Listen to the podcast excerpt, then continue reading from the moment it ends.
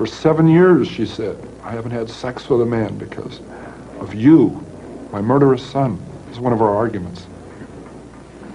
I cut off her head, and, I'm, and I humiliated her corpse. It's there. You know? Six young woman dead because of the way she raises her son and the way her son is raised, the way he grows up. And what's her closing words? I suppose you want to sit up all night and talk. God, I, I wish I had.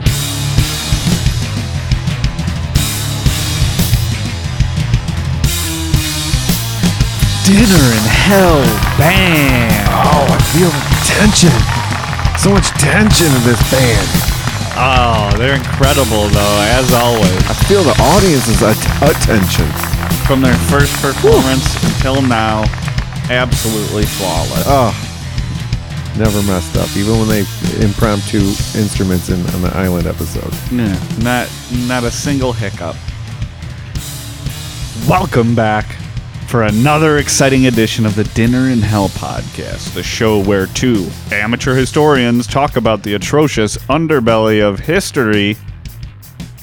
I am one of your co-hosts, Brad the Impaler, and with me, as always, the good old reliable Ron Maiden. Oh, reliable. I'm here with you for the till the end of time, Ron Maiden. Mm-hmm.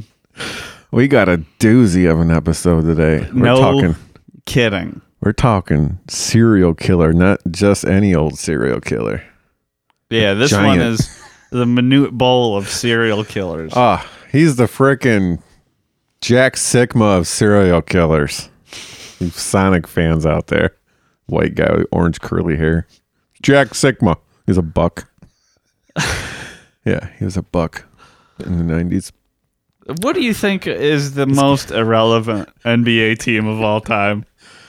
Uh, th- the Grizzlies. Vancouver Grizzlies. They were a team for a little while. But rest in peace. Sometimes things have to just some things just end, you know. Yep. But um oh, so today every third episode we try to do a serial killer. Today this we already did one named the co-ed killer, the Ypsi Yes. the Ypsi Ripper. We were trying to remember who the other one was. yeah. Yeah. So here we are talking about Ed Kemper. What was his real name? Edwin? Edmund Emil Ed- Kemper. Edmund. Yeah, Edmund Yeah. Emil Kemper the third. He was born to his parents Edmund Jr. and Clarnell Elizabeth Kemper. Like, let's take a moment here. The Clar- second Clarnell. his mom. Yeah, her name was Clarnell. Clarnell. That's one that I don't think is showing up on the registry of the most popular baby names of 2018. We're gonna freaking all the dinner in hell uh, diehards out there that listen to us up to this point. They're gonna freaking be naming their kids Clarnell now. Like, oh, it's gonna be Clarnell. It's the dinner in hell generation. Well, I, I don't know. She seems like she was pretty bad.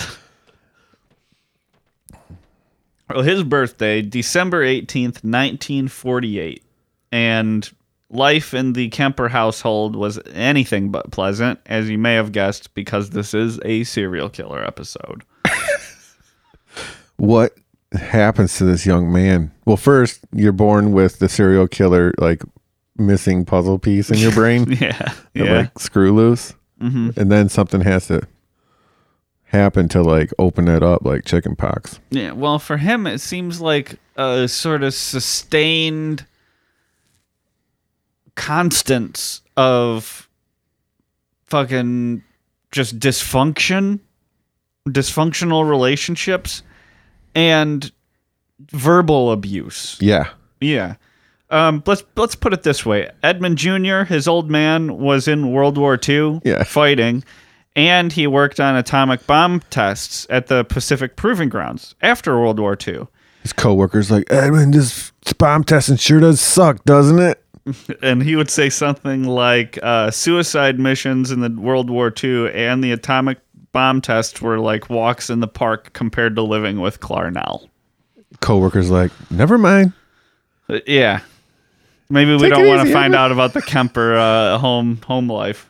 We can't make it for dinner. They invite people over, and it's like, fuck that. We cannot have dinner with you and Clarnell this weekend. We so heard. we're gonna be. Uh, we're uh, cleaning the Buick, and then uh, uh, we gotta go to a, a function They read with, it. with the in-laws. Uh, so, sorry, uh, Edmund. Yeah. That, that see, don't follow your coworkers on Twitter. You don't want to read their personal shit about Yeah, their, probably their don't. lives. Now, Ed was an intelligent kid, but he always stood out. And literally because he was always a giant amongst his peers. Uh, he was a full head taller than anybody else from age four onwards. Know the feeling. Yeah, you can relate. Yeah. Yeah. I was always like tallest or second tallest. Yeah. Yeah, I was always like the shortest. You are black and I am white. Yeah, well, what I always go to is because uh, I mean, we don't put out too many visuals, but if you want to get an idea of what we sort of look like, go watch the Paul Simon video for "You Can Call Me Al." That's the. Are you as tall as Paul Simon? Because I'm as. I think I'm as tall as Mr. Chase. I'm pretty sure I'm I'm I'm a good amount taller than Paul Simon, Did you? Did but you it does sort of look like that when we're- when the two of us are out and about. I think. Yeah. My grandpa used to always tell me I looked like Chevy Chase, and he. Uh, I'd run into my grandpa like at holidays and shit, Mm-hmm. and uh he'd go, "I was watching Chevy Ch- I was watching Caddyshack the other day, Mm-hmm. and I said, you know who that looks like." You like, yeah, told me that at Easter and at fucking Christmas. Whoo! Good to see you. No, he is cool. Cool grandpa. He's like a Meijer store walker. You know the people that walk the store like 800 laps in like a the whole Oh, store. yeah, Yeah, he was yeah. down with that. Like he would walk from like Pennsylvania there. Getting his exercise. Yeah, that's cool. Personal details. Now, at the age of 10, little Ed, or big Ed, I don't know, you call him little Ed when he's a little kid still, I guess. Uh, he buried a pet cat alive. Alive. Yeah, yeah. Um, he disinterred it, decapitated it, and then kept its head on a pike, on a, on a stick in his bedroom. Again, I know the feeling. I, in class, I was the only one that did that. Like when I was uh, tell, I was telling you I wasn't always tallest in class, but I was the only one that buried my pet alive and Yeah. then cut his head off. I mean, I mean that's yeah, that's something a lot of Man, people have I'm- in common. I, yeah, I'm just ro- right along with this guy. So far, normal. Yeah, another clue. He And- digs it up Yeah, just to cut his head off. And I assume taunt his sisters with it. We did another show where we taught about uh, guinea pigs or hamsters early on. Something where we refer like I think it was like brazen bull. We were I talking like to teach your kids about that. Yeah, remember? You're like, yeah. Here you go. This is teach your kid about death. Give you did this. Yeah. Teach them some responsibility with trauma. yeah, Yeah. Like the bunny is like, I didn't fucking choose this shit. no, I'm in an aquarium. Don't worry, rabbits are delicious. Yeah, but I'm, this is a clue into the dysfunction of the Kemper household is that he was somehow able to lie his way out of consequences for this because Clarnell found the cat head on a stick. Like, no, she didn't think the cat was missing. Everybody knew exactly what happened, but somehow he was able to convince her not to do anything about it. Yeah, he's a smooth talker. He wasn't. He wasn't like. He was pretty bright. He grows up to be an extremely smart adult Yeah, I mean, we're not talking as far as IQ goes. Kaczynski levels by any means, but very smart, Yeah. bordering on bordering on genius level IQs as an adult. At nine, he was solving Rubik's cubes with his toes. this guy Edmund was something special until he cut his cat's head off post mortem. hmm So he gets out of the cat's head on a stick. Good. His head on a stick is now ended. This era has passed in his life. Never to put heads on sticks again. That's great. No. That's a good- that's a good moment in the episode. Three years later, at the age of thirteen, Ed murdered another family cat. And He had it coming. yeah, he did it because he thought that the cat had switched its affections from him to his sister. So he wanted to punish the cat and his sister by murdering the cat, which he did and kept parts of in his closet, which his mother found again. What parts do you think? I was thinking the tail. Like you ever knew anybody who's like, "This is a squirrel tail, man. Check it out." Like what? Like a Why do you have weird, that? like the weird, most hillbilliest of hunting trophies? Something, yeah, like a roadkill squirrel. They just snap it. Got a squirrel tail, brother. It's frick fluffy, isn't it? I Michigan mean, fox squirrel. Isn't it just gonna rot away? Or Yeah, I mean, it wasn't like professionally preserved. So yeah, I'm sure there was like the marrow shit at the end of it was probably like crumbling each time you fucked with it. yeah, like I'm pretty sure I've had a rabbit's foot in my life. Yeah, but not a Like- fucking road roadkill squirrel. I've, I've openly admitted, I think, on the very last episode that I've eaten roadkill and enjoyed it. yeah, a deer. Yeah. not like a freaking possum. Yeah, I've had rabbits and enjoyed it very, very much. It's Until you've had- delicious. Wait till you have possum. I'll bring over possum next time we make it. You will love it. Oh, tender. fantastic. It's so tender. But, um, But I do. I always feel the need to say, just let possums be. They Yeah. eat bad shit Tick that you don't want around. Yeah, tick eggs. yeah. Let, I love let- 'em. If you got a possum in your yard, just look at it and think about how wonderful and cute it is. And if it hisses at you, it's because it's scared. Leave it be. Yeah, he's not his fault. He looks like a fucking weird ass vampire rat, fucking albino weird ass thing, cat monster. Yeah. Ugh, don't it's know. not his they, fault. They look cute to me. yeah, he eats tick eggs, loves them. But um, but what I was saying was the body parts of the cat was probably tail and maybe a foot, like you said, Yeah, rabbit foot. probably He's probably got like a cat paw, the Or paw, I mean, he's got a Probably the- tendency. uh, like the hoof. he's got a, a short track record of collecting heads already, and that m- might be a theme that that'll continue in this story. He's a big head guy. So I'm thinking here he might have had another cat head. That would be my guess. At least one of them's a head. You I'm- know, you know he's got it. You know he does. I think if it was the head, they would have said head for sure.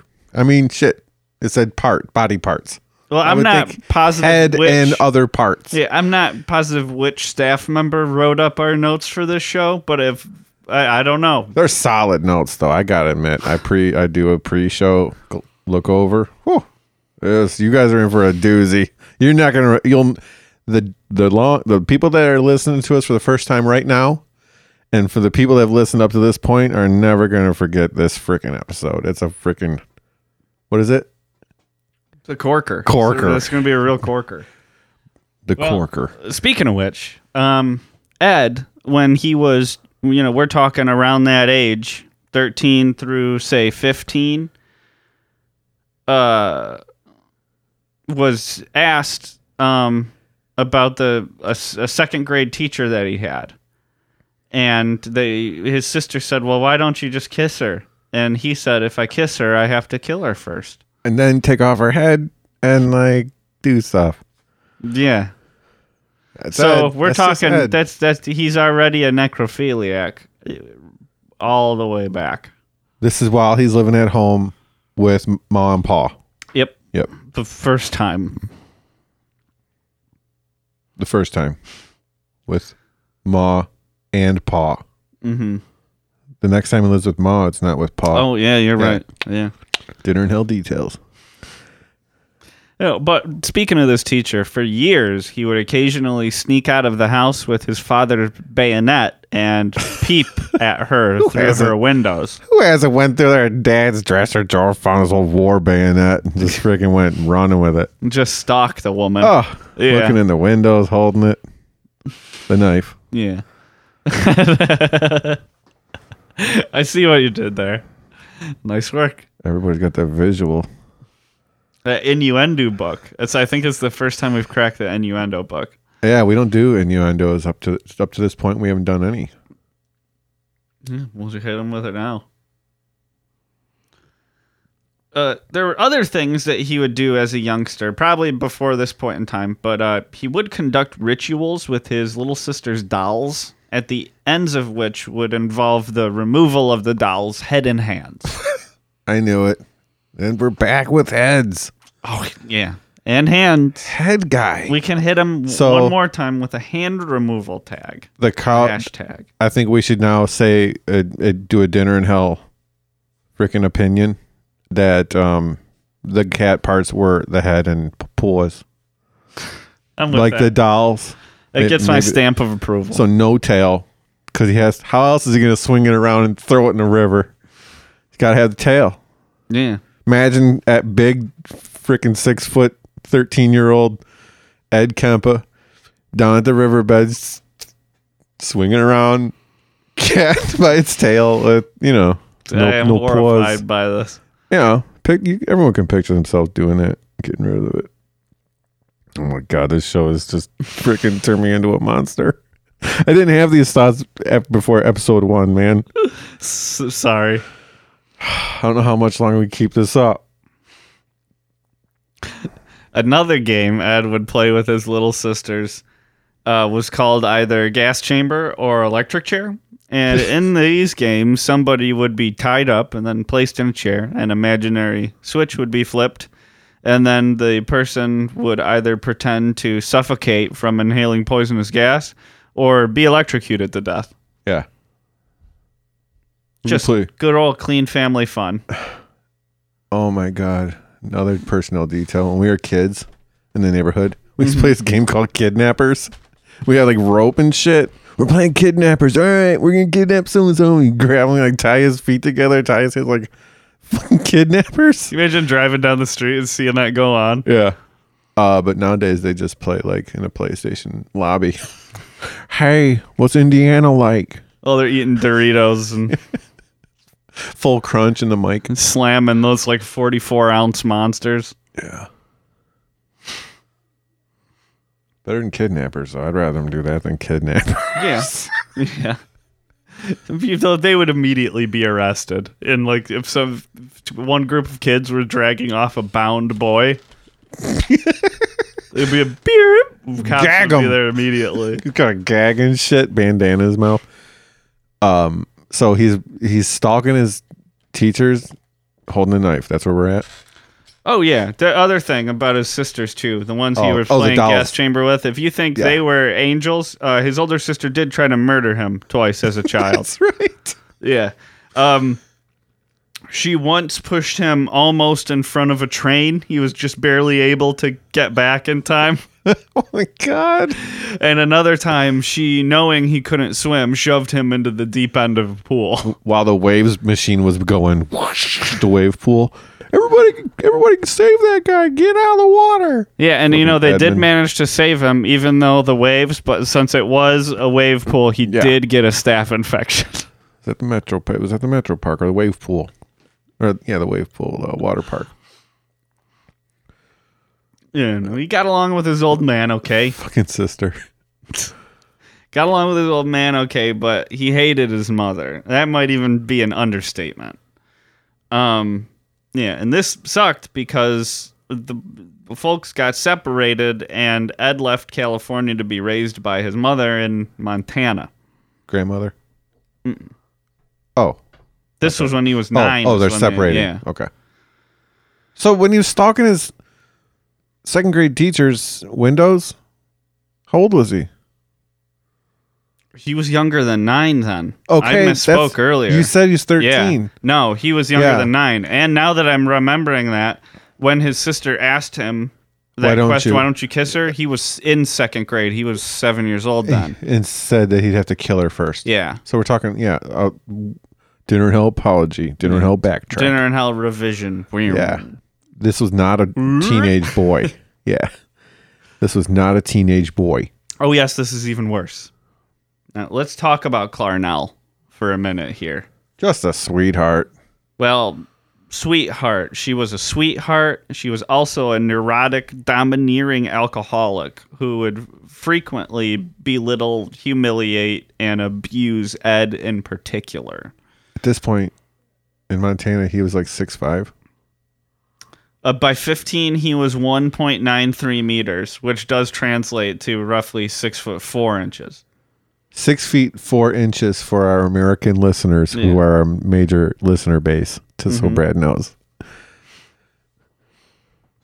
I made a commitment to switch to metric, and Brad- I believe I've upheld that commitment. We're an international program. I respect that. And all of the people who have made a smart decision in this regard use the metric system. No offense to Liberia. Phew, hell, how much? How many more milliliters of soda I got in this can? But feels heavy. That's better, thank you. I appreciate the effort. Yeah, she regularly mocked him for that size. Um, Gump. Freaking Gump. Run, Forrest. I do remember when I was around that age, the adjective gumpy was a popular insult. Dude, I was Gumpy for a little while, and I started eating like Pizza Hut medium pizzas, meat lovers every day, and freaking was not gonna be Gumpy. No, eating tons of pizza is going to take away your gumpiness. Yeah. Well, I think it was generally used in my uh, sort of experience as a reference to a lack of coordination. Yeah, that's what I'm saying too. Is I would try to dribble both hands and just do everything I could to be coordinated. I was not gonna be Gumpy. No, I fought it and I cured it. cured my Gumpiness. Cured gumpiness. I went to this is an inspirational story. yeah. I can't believe we're just hearing it now, Yeah. honestly. A lot of personal details on That this one. Kidnappers, triumph. hmm uh, killing my cat just like Ed did. Oh, that was another one. And this one, the most personal episode yet. Join us this Sunday for the most personal dinner in hell episode to date. Maybe. Yeah. Now, another thing that Clarnell laid into Ed for was she was constantly calling him a weirdo. Which at a 15 is, you know, you don't want to be called a weirdo. That kind of sucks. By your mom. Yeah. I breastfed you, little weirdo. Yeah. You don't want to be called a weirdo. I mean, she uh, yeah, she refused to coddle him. She would basically never ever do or say anything nice for him because she didn't want him to quote unquote turn out gay.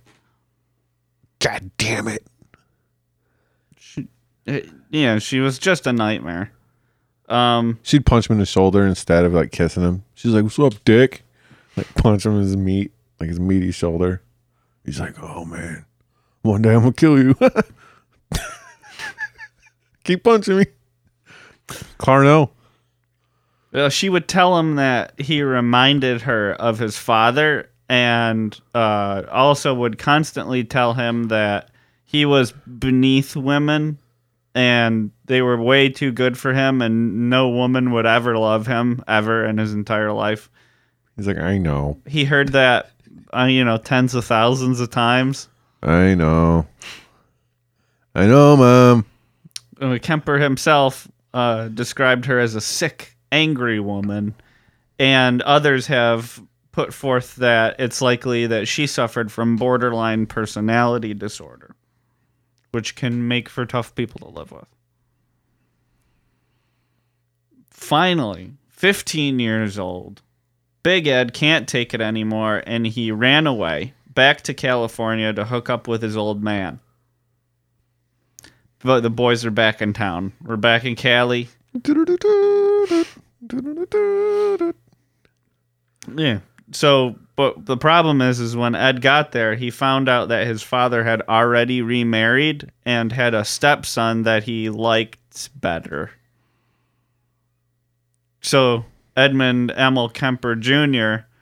took the boy who was his namesake and was like, "Yeah, I got this new family going on, and they're not too into you, so you have to go uh, live with my mom and dad." With Emil Kemper, Edmund Emil Kemper original flavor. Not Junior. not OG. Junior. Yeah, like if we're gonna equate this family to Hank Williams, he's Ju- he's Hank Williams the third, the psychobilly guy, and The other one's Bocephus. I don't know who that is. That's like his middle name. Oh, really? Henry Bocephus Williams Jr. I Shit. think. Yeah. Well, his dad's Junior. and Yeah. his grandpa, who he's going to live now with, is OG. Hank three, you're talking. He plays punk shit. He plays rock. He's, he's all over. Yeah, I don't. Hank, I, I care don't know for. his music though. I only care for the original Hank Williams. There's a tear in my beer, and I've been crying for a year.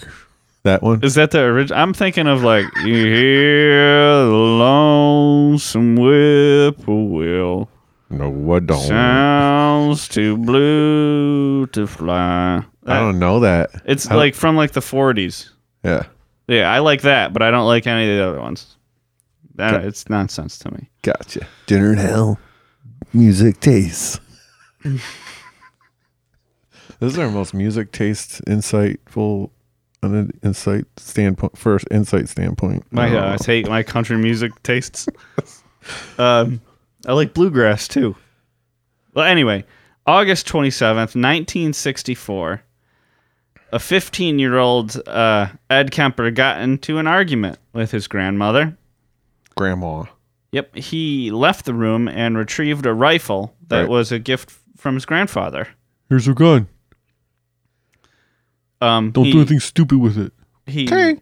walked up behind his grandmother and shot her two times in the back of the head. With pellets. It's a pellet gun. No, it was a 22 rifle. There's BBs bouncing off. Bing, Bing, bing. God Ow. damn it. Ow. CO2 pump. I can hear you pumping it down the driveway, asshole. You pumped that up more times than you're supposed to. I can tell it hurt way too much. Your mother was right. They were bullets. You suck. He freaking sinks two bullets in her head. And then stabs her three times in the back for some reason. I think he shot. Yeah, he. I think he shot her like three times with it. Once in the head, and then like in the back, and then No, stabbed her. I know he shot. Maybe. I think there were two bullets in the head, but Um. But uh, so he kills grandma, and then what? Takes her head off, puts it on a stick. Please tell me. No, he just drags her body out of the kitchen to hide it initially. But then uh, when Grandpa comes home, he goes outside and shoots him in the driveway. Grandpa, what? Why? But why? Well, when asked, uh, he murdered his grandmother because he quote unquote wanted to see what it felt like to shoot grandma. The pol- when the police asked. Yeah. Yeah. Not like when Because he uh, he after he did it, he kind of just like waited for him to come. Like he didn't like try to run away or anything. Yeah. Well, no wait. He calls his mom and oh, says, Oh, yeah. "This is what I did," and she's like, "You gotta do what's right, stupid ass son of a bitch, possibly gay son of a bitch. You're gonna call the cops and tell them what you did." Yeah, and he did do that. His his grandpa, when they asked him why he killed his grandpa, he said, "Well, I didn't want him to see the sight of of my his dead wife, so I just killed him too." Yeah, to ease his pain. Yeah, Good news, bad news. you know, you could have just not murdered your grandma. That was an option from the beginning. Yikes! So, what you learn, f- the people that have listened to our show and our serial killer episodes, uh, even like our emperor episodes, They're basically the same. like it's so important. Like, uh, not not just like be, treating them right as a youngster, but the other thing is that people are born with this click mechanism that's off. Then the people that don't have it don't have any idea what it's like. Mm-hmm. But there's people out there that like bury their cat alive as a young man. Yeah. second grade want to kill his teacher because he wanted to kiss her. Yeah, like don't let your kid lie their way out of it if they've got a cat's head on a stick in their room. Get Yeah. that kid in some therapy. You know you ought to. Just lock him in the closet and don't interact with him for you know good two weeks. Yeah, that'll help. That'll definitely cure them. Feed him antifreeze only. And glass. Play nothing but Love Shack over and over. God. That'll teach him. Yeah, I'm sure he won't come out like fucking Michael Myers by the end of that stint. Well, psychologists, when they got a hold of this kid, diagnosed him with paranoid schizophrenia, which it seems ridiculous to me. It does not describe the way he is in any way. but he went to the criminally insane unit at the Atascadero State Hospital. Now, here he was able to endear himself to his psychiatrist by being a model prisoner. Um, he eventually was trained to administer psychiatric tests to other inmates. Uh, yeah, I mean, during this work with the Atascadero patients, uh, he was sort of able to understand what insane and sane meant in legal terms. He understood how to manipulate psychiatrists because he had a peek behind the curtain because he was a likable, charming bit of a bumblebutt. He was intelligent enough to decipher what the psychiatrist would deem right and wrong. Yeah, Yeah. yeah. So he he Like was Rorschach able cards? to give them what they wanted. He's like Rorschach card. He holds it up. It's like a splotch of black. And he's like, I, I'm telling you, I don't know how you're supposed to see a butterfly because all I see is cat cat heads. Yeah, this is forty cat heads. But he just like uh butterfly. yeah, He guesses them. yep. Freaking Kemper.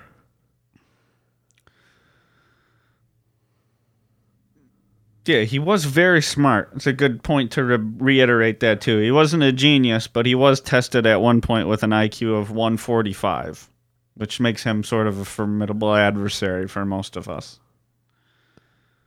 Uh, because of how cool he ended up getting with the psychiatrist, he was released on his 21st birthday.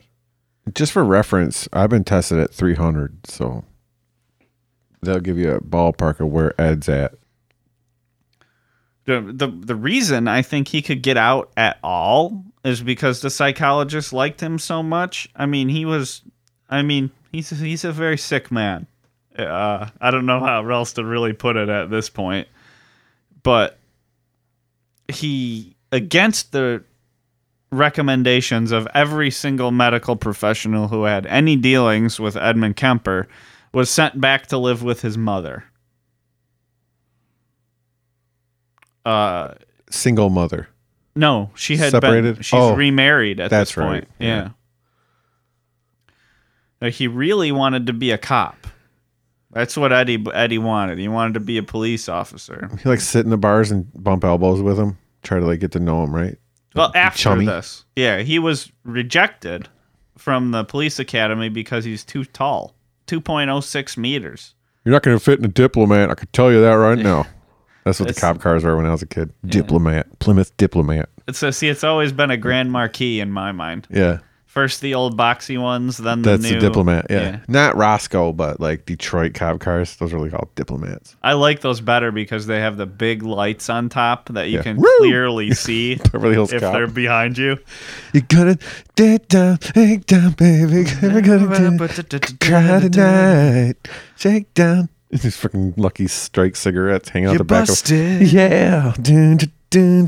Some of the best Oh. movie music I can't even Oh. think of. I, I took like three hours and learned like half of that score on my keyboard one Who- time. Who recorded Axel F? I can't remember it? the dude's it's not name. Herbie Hancock. It, oh, it's called. So, it's called something. It's not Herbie Hancock. I know I know it's the same dude who did the music for Fletch. It's got to be Yeah, I, I just had that on yesterday. such a good it's movie. fresh in my mind. Yeah. Well, yeah. So he's rejected because he's six foot nine, two ninety. Standing at six foot nine, two ninety from parts unknown, Montana. The co-ed killer. Go! And he's like, ah! He's like, ah! He's got, he's got a fucking uh, double wristband on his arm, so he's a big giant guy. Fucking Kemper. Would not want to run up against. Well, except still, like Yeah. Shaq could like dwarf him. He's got a bunch of like heads on a stick. yeah, that would. Yeah, I'd he's got a a belt, worried about a belt with cat heads, Cat skin paw, cape. paws. Now, despite the rejection, like you mentioned, he did stay very friendly with the local police in Santa Cruz. I, I think the bar at which he hung out, where all the cops hung out, was called the jury room. And Yeah. yeah, he would just hang out in there with all the police all the time. That's where he put on his bumblebutt persona. You know, what I mean? where he's like a sort of lovable oaf. I just got back. Um, one of our people just put on my monitor that it's not Herbie Hancock. It's some name that we never heard of. For that, uh, it's like some guy, some composer. It's got to be the same guy as Fletch, though.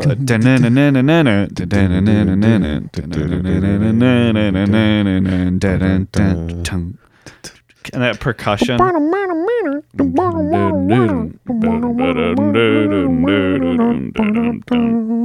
And there's another one. Uh, there's another part. If you get me started, I'll know it, but I can't think of it right now.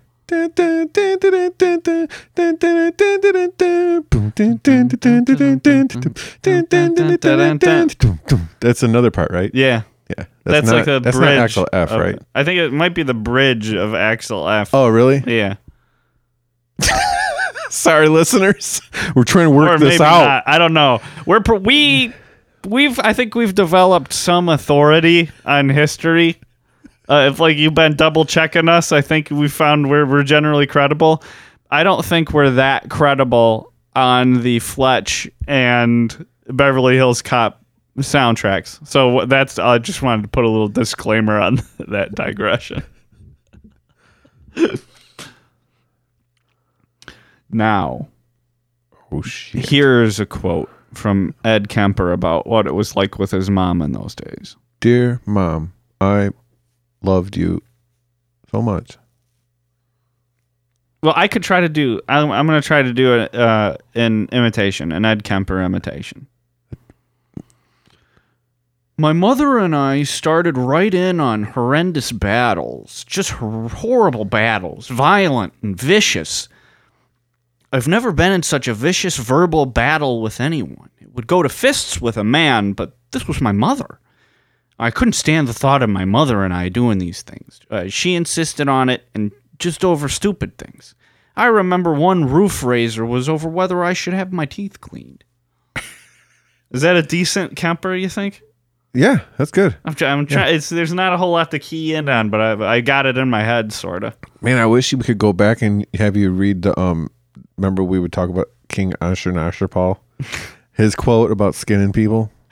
As Ed Kemper. No, as King, uh, you should work on your Persian. Oh, yeah. or, or whatever he was. Okay, I guess I could look up like Iranian Yeah, pronounce. Oh, maybe one day. then yeah, yeah. His mother worked at the University of California campus at Santa Cruz, and he spent a lot of time there and got a lot of time to look at a lot of young women that were above his station that would never love him in a million years, according to his mother.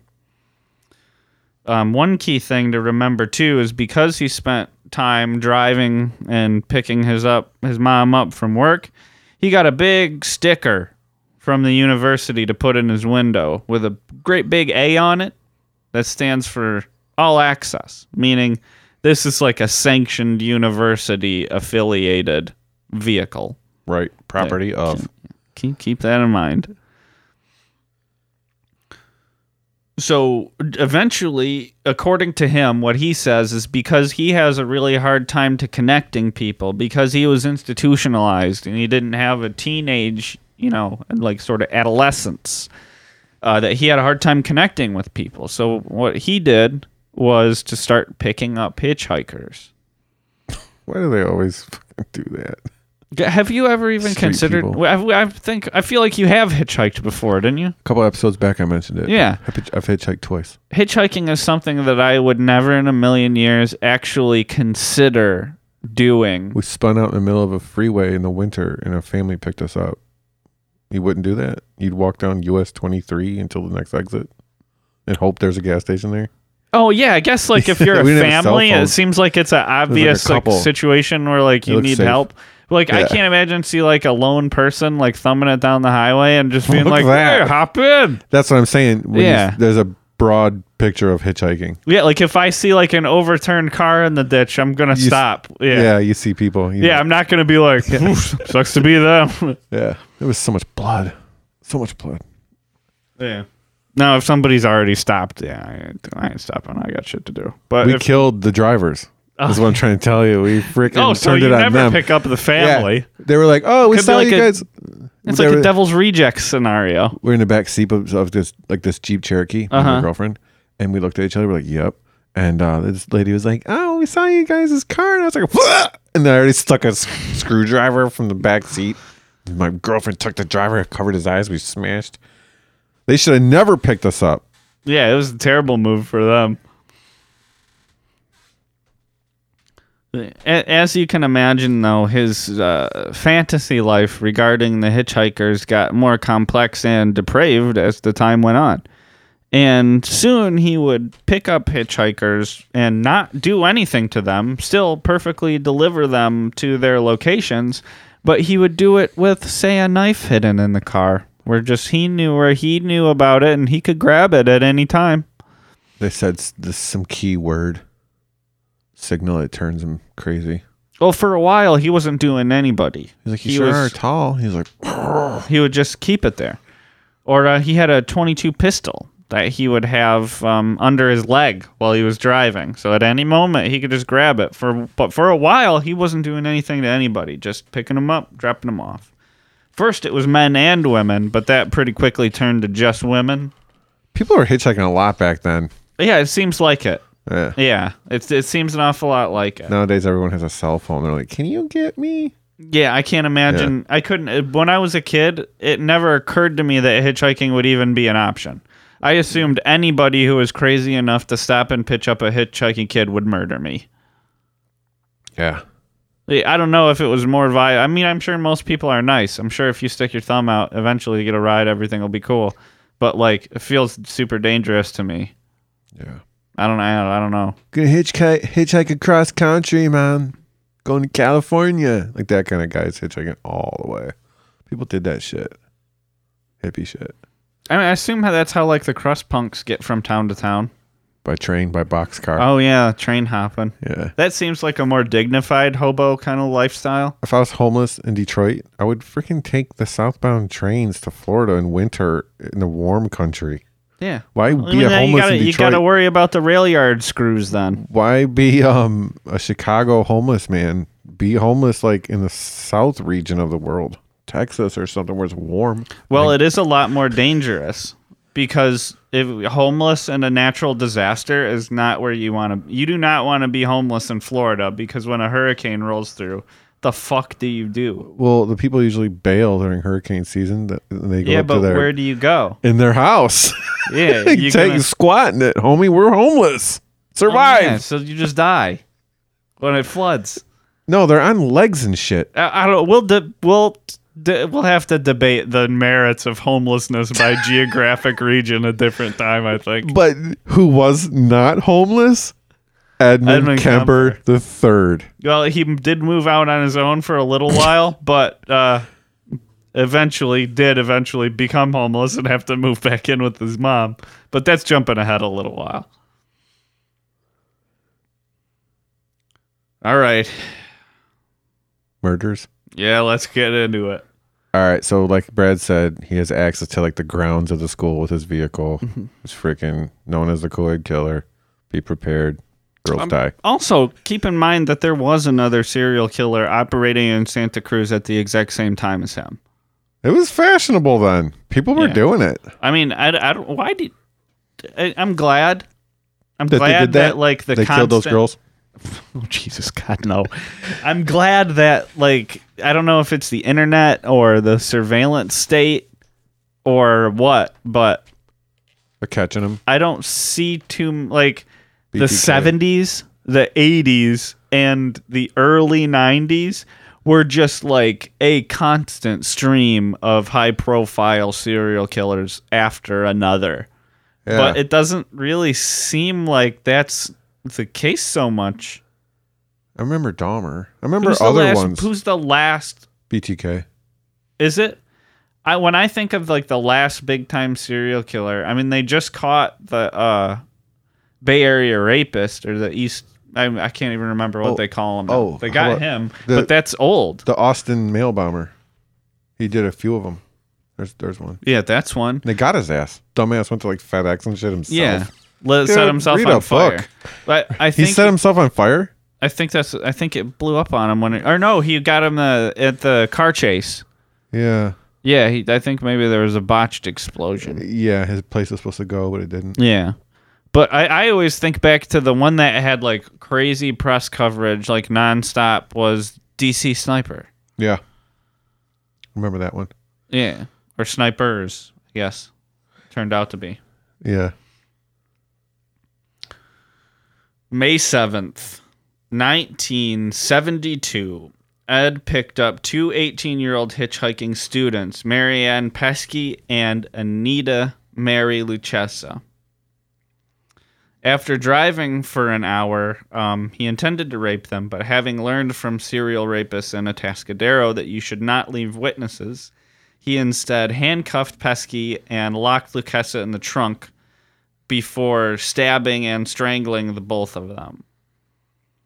Um, one interesting bit about this that'll get you a little bit of uh, insight into Kemper's psyche is that during this, uh, he accidentally brushed the back of his hand against one of Luchessa's breasts and recalls that he apologized and had to, you know, couldn't look her in the eye and he apologized, said he was sorry for doing that like two minutes before he stabbed, brutally stabbed her to death. Since his, since he was a child, he never could. He never thought it was right or possible to do that while the person was alive, baby. Yeah. He said I have to kill the teacher first. Yeah. He's like, sorry, but as soon as she's dead, he's like, take off your blouse. Now, uh, Kemper That's gross. then Sorry. Kemper then put both of the women's bodies in the trunk of his Ford Galaxie and returned to his apartment, being stopped on the way by a police officer about a broken taillight, but managing not to be detected for Can you imagine? I get worried when I get pulled over by a police officer and I've only like been speeding or something. Or I don't even know why I'm getting pulled over. I'm still pretty agitated. Yeah, but that's because you have a warrant. No, it's not. knows- I do everybody not have knows a warrant. Everybody that follows your Twitter knows that about your warrants. Um, I've never been convicted of a crime. Uh, what was I talking about? He got pulled over for his taillight being out. Oh yeah, I get nervous when I'm pulled over by the police with nothing to be nervous about.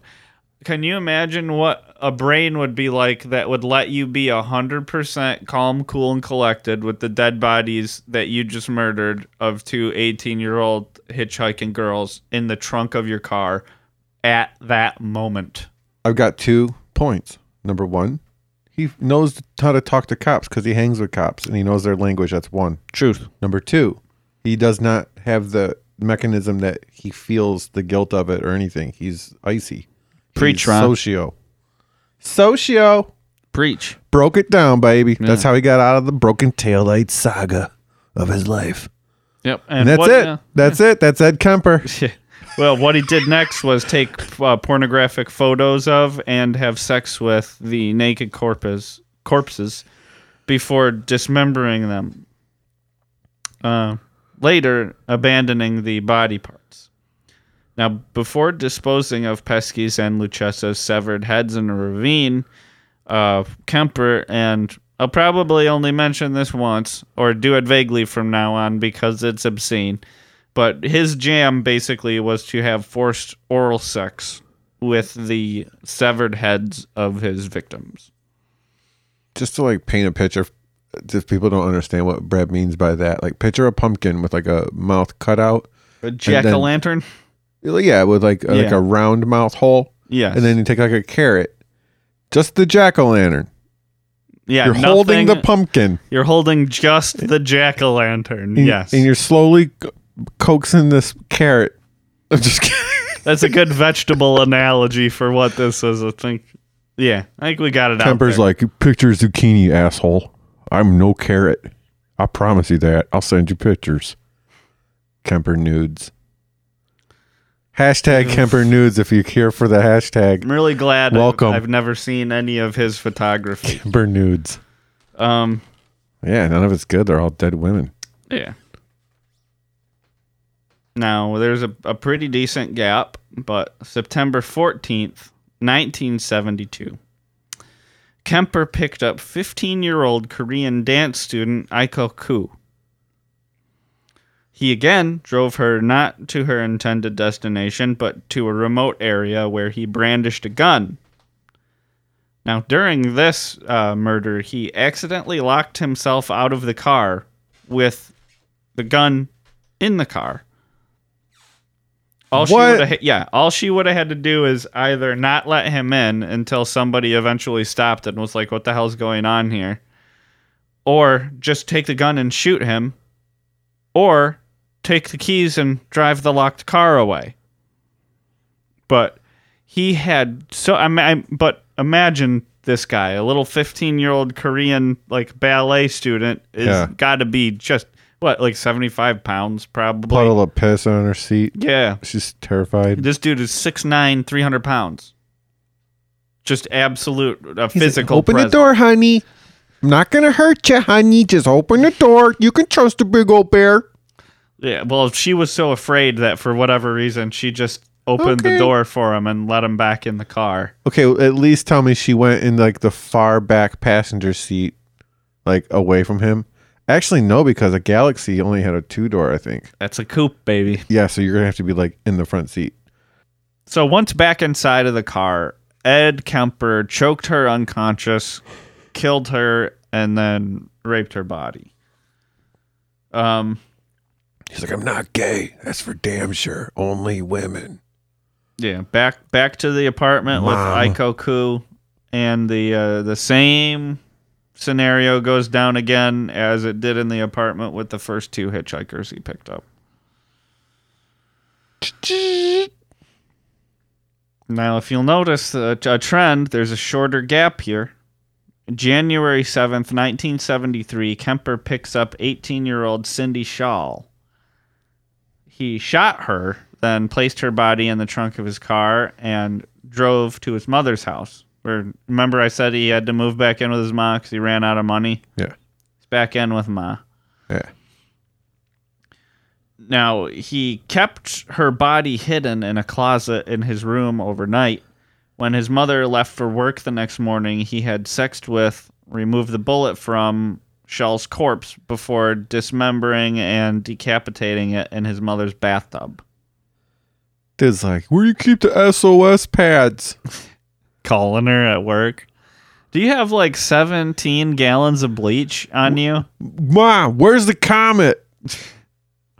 Well, he's What cleaning so much, and the house looks like shit every day when I get home. I don't know what's going on. Fucking bathtub sparkling. Using Yeah. Scrubbing Bubbles on that thing.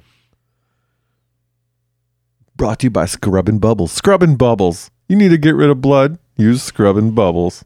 Dinner in Hell sponsor. And right up next to that corporate name, we'll note that he did hold on to Michelle's severed head for several days, uh, regularly violating it. This is Lucky Murdering Head. I mean, he did bury it in his mother's garden, looking up at her window. Why? Well, he part of him said that he had like sort of a boyfriend girlfriend relationship with her head. Like he would think about the image of her head and like talk to it, like tell him his, his troubles and shit. But he had it facing up at his mom's window for a reason. Because the real reason, not his like insanity plea reason, is Yeah. that he said, "Mom always liked people to look up to her." Yeah.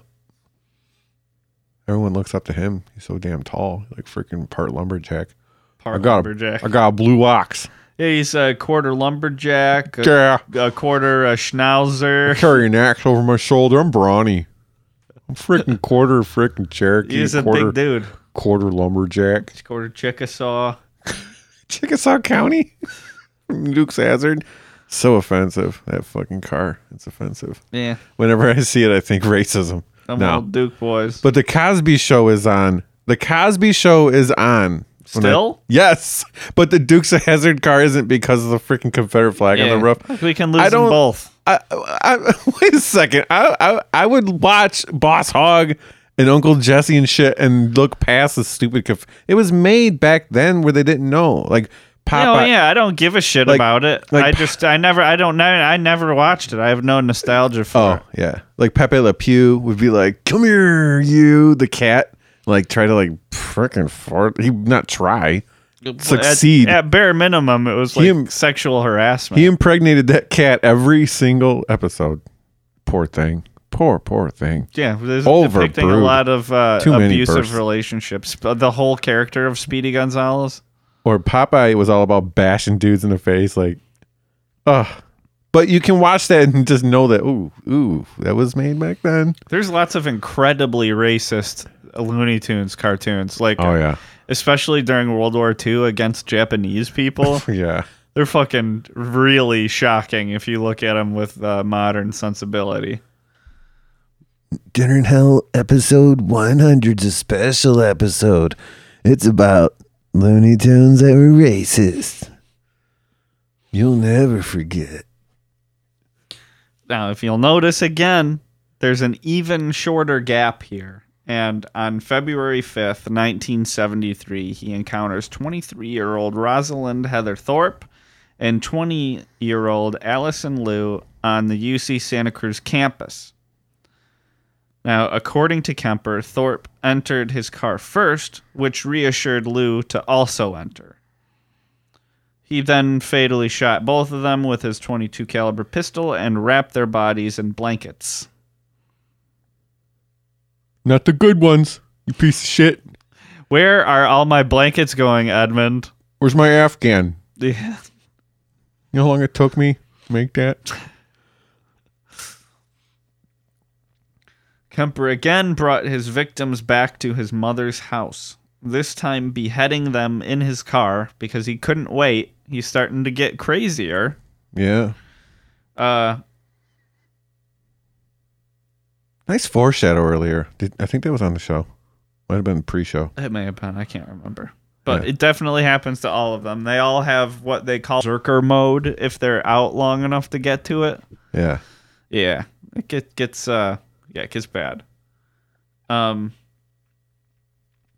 Yeah, he beheaded them in his car and uh, carried the corpses inside his mother's house to have sex with. Without heads. Or no, just the heads. He did both. He got- he took the heads in first because he couldn't wait, and then he came back out for the bodies later, for so he can get his like full shit going. She's like, Edmund's at you, you piece of shit. And he's like, Mom, I'm back from bowling. He's got two bowling bags. Yeah, It's like, a, you got two bowls, you piece of bowling, amateur bowling shit. Blood dripping from the bowling bags. Oof. Yeah, it's kind of like that. There was at one point where he was walking past a young couple uh, when he was at his apartment, uh, when he was carrying in the heads of one of his victims, and they were going out on a date. And he just smiles and nods at them, knowing that, like, they're on a date. And in his way, It's a night for lovers. he's on a date too. How dare you? You're so gross. It, this is his sentiment, not mine. He had a passion. He sure did. Uh, That teacher got off real easy. I wonder if he ever went back and was like, do, do, do, remember me? Second grade. the teacher made it out alive, right? Yeah, as far as I know. Whew. Yeah, and so after he he brought Allison Liu and Rosalind Thorpe to his house, uh, he then dismembered the bodies, removing the bullets to prevent, you know, identification, Yeah. And then discarded their remains. We have some more of Kemper's own words on the topic. Oh, bust out that freaking impression, bro. The head trip fantasies were a bit like a trophy. You know, the head is where everything is at. The brain, eyes, mouth, that's the person. I remember being told as a kid you cut the head off and the body dies. The body is nothing after the head is cut off. Well, that's not quite true. There's a lot left in the girl's body without the head. God damn it, Kemper. You sick son of a bitch. Yikes. Yeah, that last uh, the ending Yeah. little little dicey there, Eddie. I don't I don't know I don't like the direction you're heading. We all know what he does with the freaking head part. Yeah. Yes, he does that. The heads.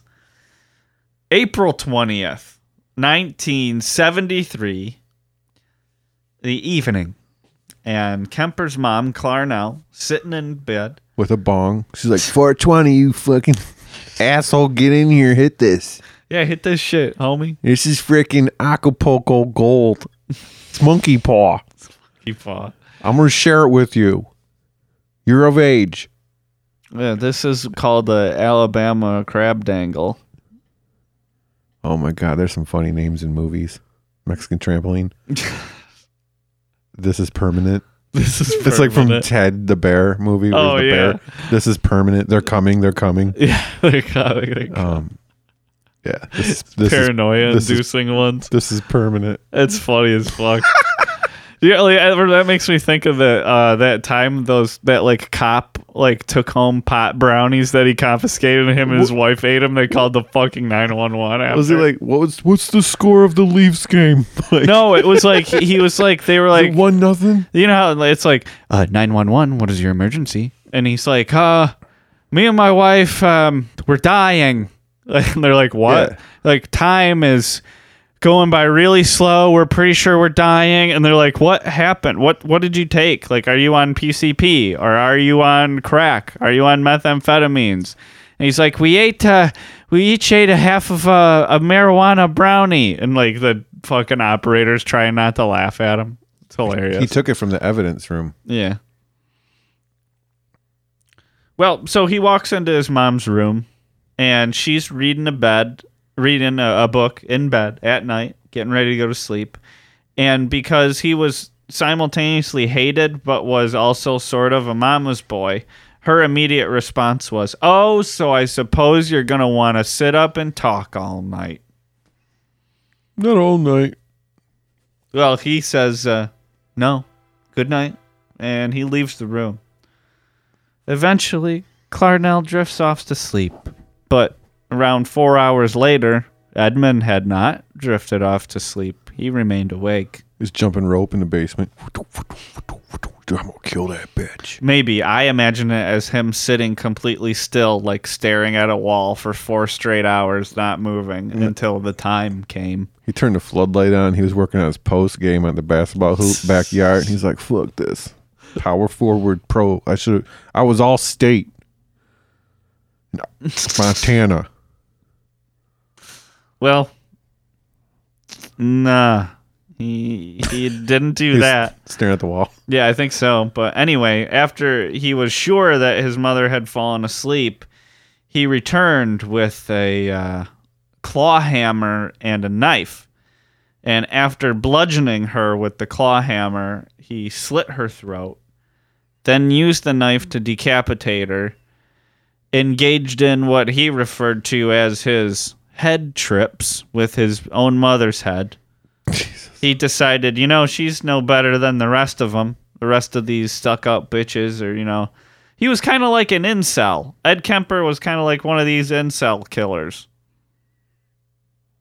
You know what I mean? Like that guy Yeah. in Toronto or that Elliot Rodger fucker down in uh, Cal- same place, California. Drove around like shooting people in his car because he was pissed that women wouldn't fuck him. Yeah, It's funny how those guys are always like, oh, why do girls always go for the asshole? Like, I maybe was guilty of that when I was like a freshman in high school. But it, if you think that, girls don't go for the asshole. If you if you're thinking that you're you're, you're the ass asshole, other guys probably you know treats her nicely and normally. Might be an asshole to you, but he's not to her. Um. Yeah, that's what he strikes me as, though. Kind of his pathology. He's just a lot of. He's a little bit smarter than those people usually are, and a lot sicker. Um, after that, he took her head and used it as a dartboard. I remember this. Yeah. Stuck on a shelf, threw darts at it. Yeah. And then he also just screamed at it for an hour, like finally being able to get out his frustrations at like the person he hated more than anything else. Do I look gumpy, motherfucker? Yeah, good callback. Do I I know look it was a- now? I know it was a long time ago that you read that callback book, but it was a genius move to come back to it. Yep. Callback tips. Tips of the trade. But ultimately, he smashed the the face on his mother's head in with the claw hammer. I thought you could say with his privates. He's like, I'm a machine. I mean, yeah, that too. I don't know how much damage he was doing though structurally. Dinner in Hell's most awful episode to date. Most memorable episode to date. I got a feeling this one isn't going to be topped either. After the face was smashed in, I wonder if that's where they got the inspiration for Hannibal. Uh, Cannibal Corpse got the inspiration for Hammer Smash Face. I would say, yeah. Maybe. Yeah. Uh, he also cut out her tongue and her larynx or vocal cords. The bitch had a mouth. Uh, yeah, Uh, the, he put those in the garbage disposal. Vocal cords pretty tough though. They fucked up the garbage disposal. Really? Yeah, they spit the vocal cords back out. Oh god, it's so uh, gross. Yeah, Kemper would would. Got in my mouth. That's what it's quoted. piece of his mom's larynx was in his mouth. He had to spit it out. Well, he said that seemed appropriate. As much as she'd bitched and screamed and yelled at me over so many years. Yeah. Yeah. He then had sex with his mother's corpse, hid it in a closet, and went out for a few drinks at the jury room. Where the police officer would, would fucking openly t- discuss the case with him. They would just t- tell him all about the the, the co-ed killer, what what, they Oh. what leads they had. 15 year old Korean ballerina. Yeah, what kind of traps they were setting to try to catch the guy. Yeah, they would tell him all Oh, of this shit at this him. bar. We're yeah. going to get that son of a Yeah. bitch. And he'd be like, "Oh, you don't say. Here, let me put some shitty music on the jukebox. Buy you guys a couple of beers." The cat's in the cradle is just a spoon. Man in the moon. Yeah, I could think Will you that would be coming a home, shitty son? song to put on a bar. Don't know when. We'll get together. Yeah, but it's Oh, the Ugly thanks for Kid pulling Joe together. version. What? It's the Ugly Kid Joe. Oh, the version. only version live at MTV Beach Party. right? Yes. You watched that? Me too. Heard everything about you. I, I listened to that record quite a bit actually as a youngster. Ugly Kid Joe finally gets their Dinner in Hell reference. I had to have mentioned that. Ugly Kid before. Joe fans have been waiting for. Like, Oh, our listener base, we've gotten so many from Ugly Kid Joe's wiki uh, or uh, Facebook group, for- private the several group. forums that we post on. It's a locked group we're involved with it. Ugly kid Joe. It's everything about you. Oh man. Dun, dun, dun, dun, dun. dun, dun, dun. Whatever. Let's talk about ugly kid or um. Ugly kid Ed. No, the, uh, never mind. There's another band the same era. Forgot their name. Jackyl. Jackyl. What uh, I see. I would think of more of like Collective Soul.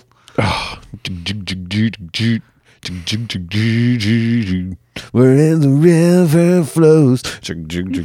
You'd be at Guitar Center, you'd be like, God damn it. I Wurlitzer at Southland Mall. Stop playing where the river flows by Collective Soul. It's not that cool. It's not that rocking.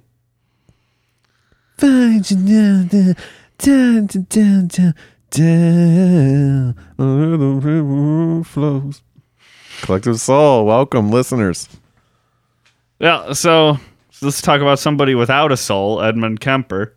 Nice. who, uh, upon his return, said uh, because there is only one person in the world who could, could have possibly cared about his mother in a sort of homage to his original murder scenario of his grandmother and grandfather. He didn't want to let his poor mother's friend suffer, finding out that her friend got murdered and disgraced to a, an insane degree. Right.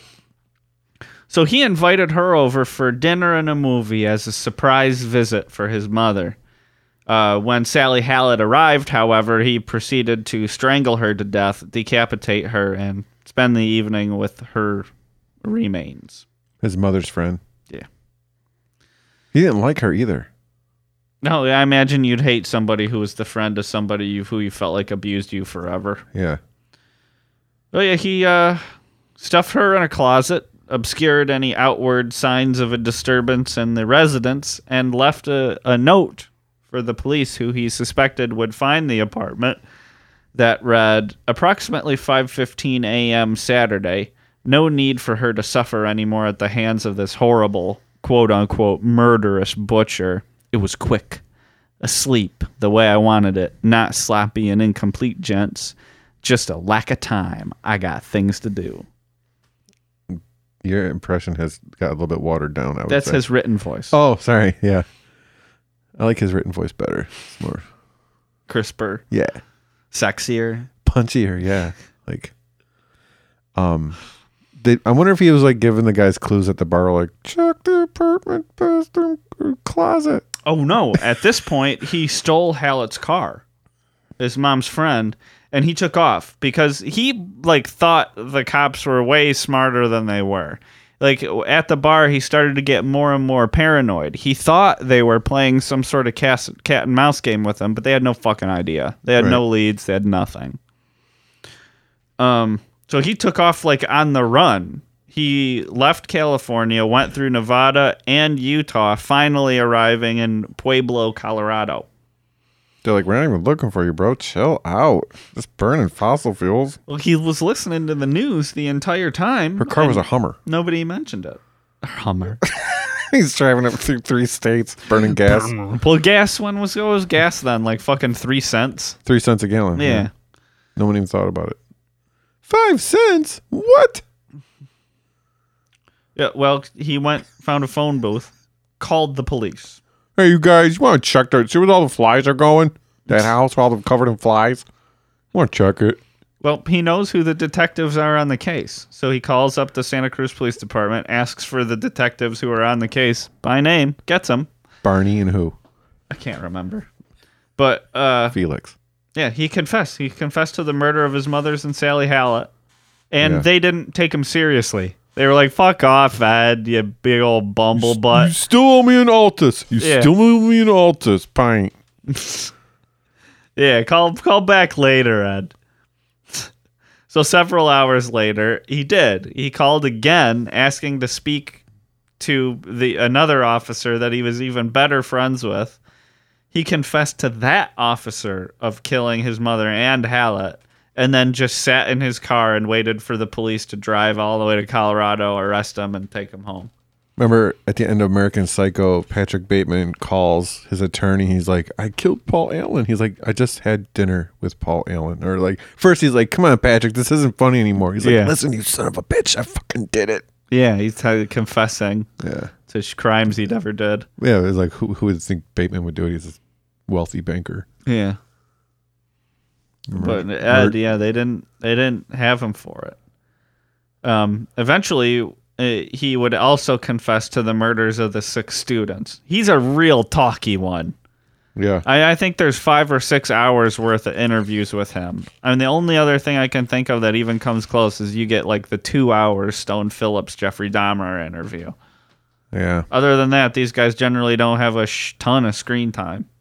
Yeah, there's a movie about finding the Unabomber and they interview him in it. It's great. Mm-hmm. Did you watch it? You watched it, right? Yeah. A long time ago. I don't think I watched it for this. Like weeks ago. I, I didn't watch it before the episode. I didn't see that movie. I didn't see a whole lot of. No, I'm saying um there was a TV series that, that where they finding the Un- Unabomber. Yeah, I watch watched that whole. That's what I mean. Yeah. They they had an actor portray Kemper. Yes. He's like, "Hey, soul," and he like sits- Mindhunter. He's super Yeah. tall. and he's dead on too. That's an incredible Yeah. performance.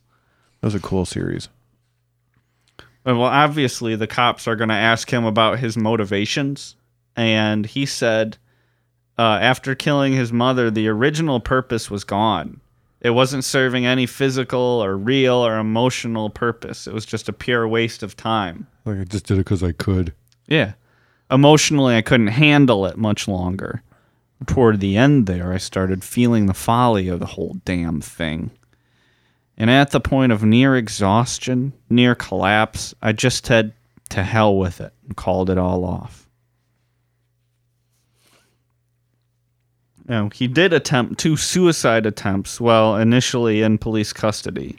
Hmm. But he couldn't couldn't pull it off. He's too tall. He kept touching the ground. yeah, he probably couldn't hang I'm gonna himself. hang myself. I can't. I can't. If he was tall enough to keep his feet off the ground, he was probably hitting his head on the ceiling. big giant guy in an airplane bathroom. God damn it! Can't can't a guy kill himself in here? What was the other way? I can't. I don't know. It doesn't say. He dropped the razor blade and he couldn't. His fingers are too giant. He couldn't like Pick it up. Yeah, off the ground. Too giant. He's a sad giant. Killed his mom and did things at He- yeah. His trial did go forth October 23rd, 1973. And on November 8th, 1973, the jury convened for only five hours of deliberation before declaring Kemper both sane and guilty on all counts. Uh, he did request. Sane? Yeah. Wow. He did request the death penalty as death by torture, Yeah. but the death penalty was on hold by the Supreme Court at the time. So nobody, you, you couldn't get a death penalty then. So you got life in prison. They're like, "What is your like? What? Give us an idea of what you mean by tort." He's like, "I mean, make me make me listen to Jackyl for for Jackyl. They didn't collective need to dig. soul on shuffle." I don't know enough about Jackyl to hate them, but I feel like I would if I did. That's from that callback workshop I took. Yeah, it was a good one. Paid off for episodes to come. No, he was sentenced to that seven years to life for each count of murder that he was convicted of. And he went to the California Medical Facility. He was actually in the same prison block as Charles Manson. Yeah, playing music with him and shit. Give me that guitar, Chucky. Okay, no problem. Don't kill me. He's fucking giant. Now, As of 2015, Kemper remains among the general population in prison and is considered a model prisoner. He really does well in institutions. Uh, he's in charge of scheduling other inmates' appointments with psychiatrists and it evidently is an accomplished craftsman of ceramic cups. Would you want a ceramic cup made by him? No, that's a murder cup. also, I would never want to interact with him in any way because just the thought of someone like that knowing my name is kind of terrifying. You put your blood in here. Okay, you put your fin- You can put a whole mess of fingers in here. God, This cup. no, I would not want that in my place. Imagine how many different uses you could get out of this beautiful cup. It's ceramic. Brutal. Another pa- pastime of his in the uh, in the clink is that he is a prolific reader of books on tape for the blind. Uh, a 1987 Los Angeles Times article stated that at the time he was the coordinator of the prison's program for recording these and had personally spent over 5,000 hours narrating books with several hundred completing recordings to his name. So, our uh, hellheads out there, Dinner in Hell listeners, who are fans of spoken word audio entertainment, you may have heard Ed Kemper's voice on some of your audiobooks. You never know. You know that bastard was only reading biographies on him. Like a portrait of a killer. Ed Kemper. He's like freaking. You can hear him like pounding it a little I bit d- with I do in remember. the background. I do remember one title that he was responsible for reading, and that is the book "Flowers in the Attic" by V.C. Andrews. Also, the fourth book in the Dune series. I want to say "Children of Dune." Um, yeah. Kemper. I figured he was reading like manuals for books. Like, if you want to learn how to change your plumbing for a blind person, first you need a crescent wrench. How many blind people do you think are attempting large-scale plumbing repairs? You know, if they got to change a trap in their sink, they can handle that. PVC. Oh, just- yeah. Come on. yeah, they could probably swing that. visually impaired. But I mean, do you think they're soldering? No, I didn't say that. I said crescent wrench, Brad. The I didn't say nothing about blow torches. Now, Ron, you mentioned Patrick Bateman in American Psycho earlier. Feed me a dead cat. Yeah. In in that film, um, Patrick Bateman mistakenly attributes a quote to Ed Gein. The originator of the quote is actually Kemps. Kemp's, good old Edmund Kemper. EK. EK. Uh, that quote is, uh, you know, when I see a pretty girl walking down the street, I think two things. One part of me wants to take her out, talk to her, be real nice and sweet, treat her right. And the the interviewer asks him, "What about the other part?" And he says, "And the other part of me wonders what her head would look like on a stick." Hey, dinner in hell, show over. Yeah, that's it. That's uh, that's Edmund Kemper. He's still alive. He's in prison. Yeah, that quote. I remember that in the movie. They're sitting there having drinks or whatever, right in the lounge chairs. Yeah. They're like, what are he you saying? laughs. He laughs, and everyone's just staring at him. Like, what are you talking about, Bateman? Yeah. Let's go to Dorsia. Like, so what do you do? I'm in murders and executions. Like he would just say shit. Yeah. Huh? Mer- uh, mergers and acquisitions. That's ebony on bone. His business card. Shit. Now that was a freaking wild one. Yeah. We're talking Ed Kemper. Of all our serial killers, that's he did some of the most twisted. Yeah, that is some sick shit. Oh shit. Well, uh, we have a special announcement for the Dinner in Hell listeners, and uh, we know that there's some out there that enjoy the show. Mm-hmm. This might be bad news to them, Mm-hmm. but this is our final episode. This is the the final episode of Dinner in Hell. The run will conclude uh, immediately.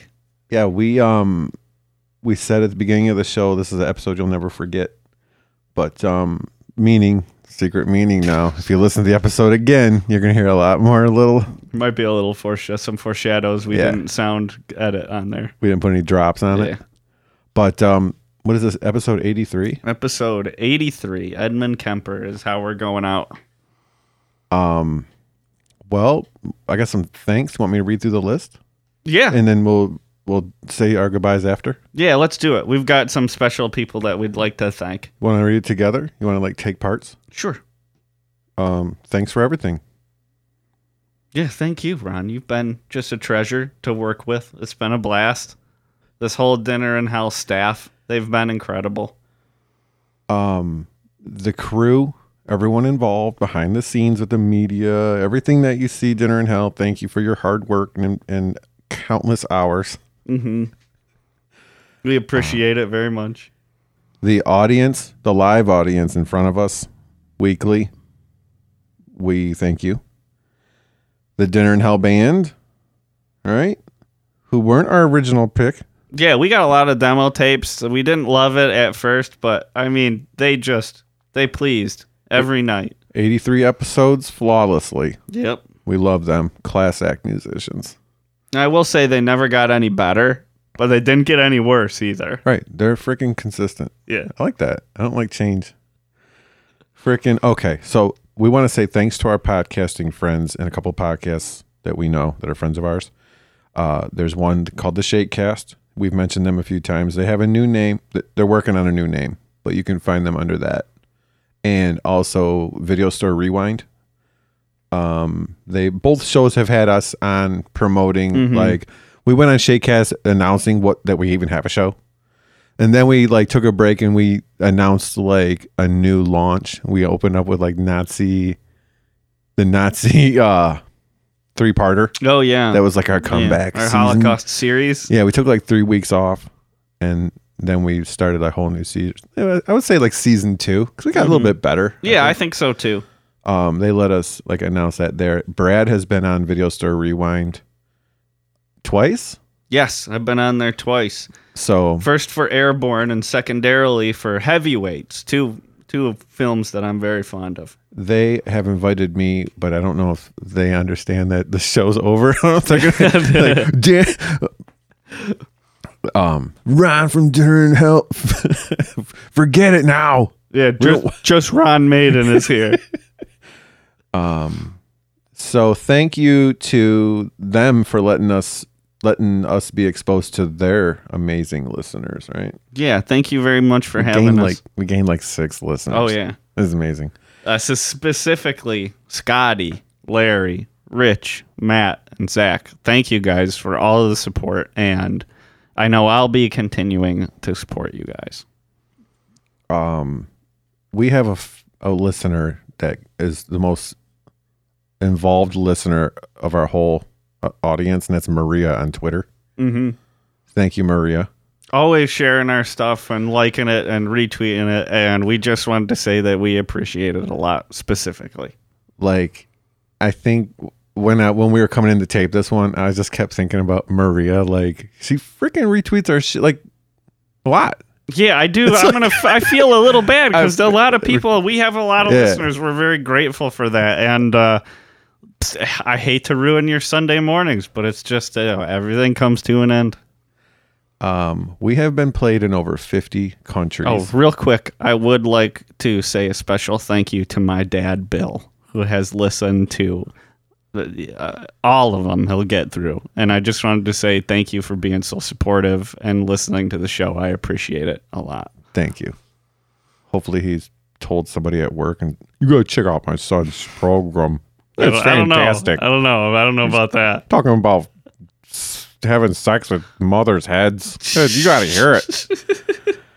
um, so we have we have been uh, on some of our um, like our SoundCloud. It'll tell us what countries listen. Mm-hmm.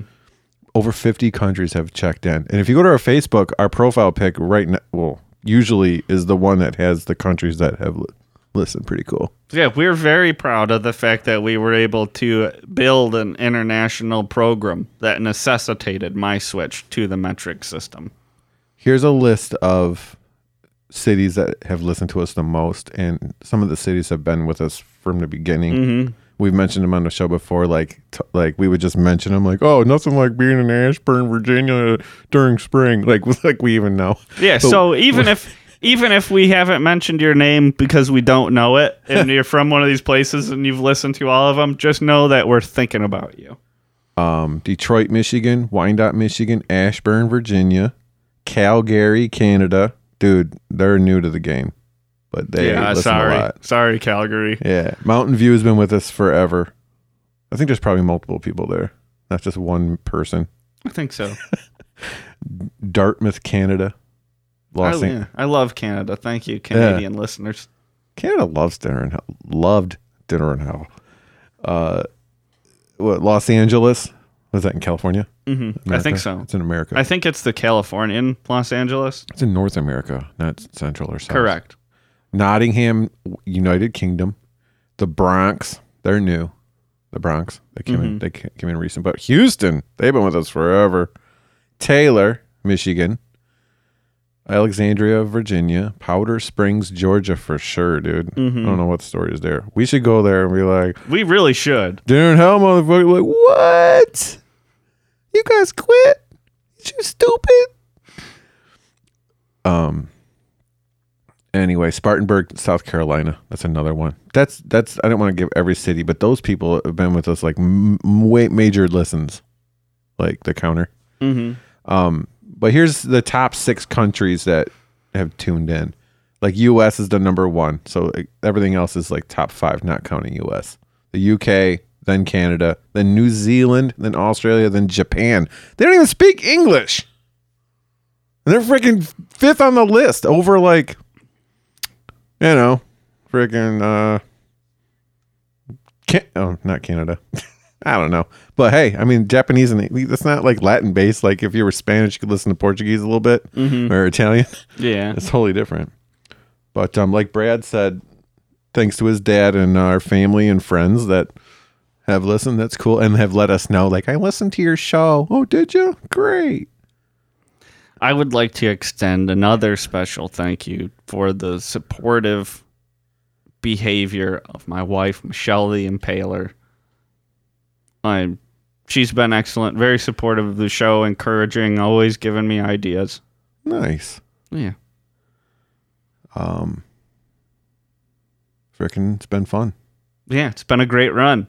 But that could be um not be over. I mean, who knows? Yeah, Like, this might be could- revived at Yeah. some point in time. yeah, it's like uh, we'll probably get the band back together Yeah, as a show. And uh, it just occurs to me, continue to follow us on Twitter. We might drop some insta- uh, interesting history shit out there every once in a while. Another thing is SoundCloud. If if we don't continue using it, we will um, only be able to host so many files. So yes. You'll be I able think it'll to. be the last 15 episodes will always be available on the SoundCloud.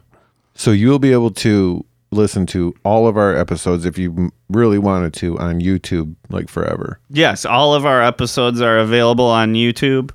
Put them on your TV. Yeah. eh, Ah. yeah, go for it. Dinner and Hell on the TV. The image is like takes up your whole screen. It's amazing. Yeah, you want that burned into your plasma. Yeah. Um, what else? Freaking. Oh, uh, if you'd like to keep up with me, you can follow me on Twitter. I'm at Brad the Impaler with two D's. Brad did the, the Impaler. Yeah. Every- Everyone. Somebody else already The had second- bullshit. Second D silent. Um, When I I, get verified, I'll try to get the other handle. I'm just at Ron Maiden. Yeah. Yeah. If you find something that says the real Ron Maiden, that's me. Mm-hmm. There's fake Ron Maidens. Yeah, if for whatever reason you're still interested in shit that I do, you can listen to an ambient project that I have. Got a record out. That is at Crystal Math, not math, like short for mathematics. Crystalmath.bandcamp.com. So, shit, you ready to uh, turn the lights off one last time in the studio? Let the band play us out? Do this. Thanks everybody for listening. It really did mean a lot to us. Good night.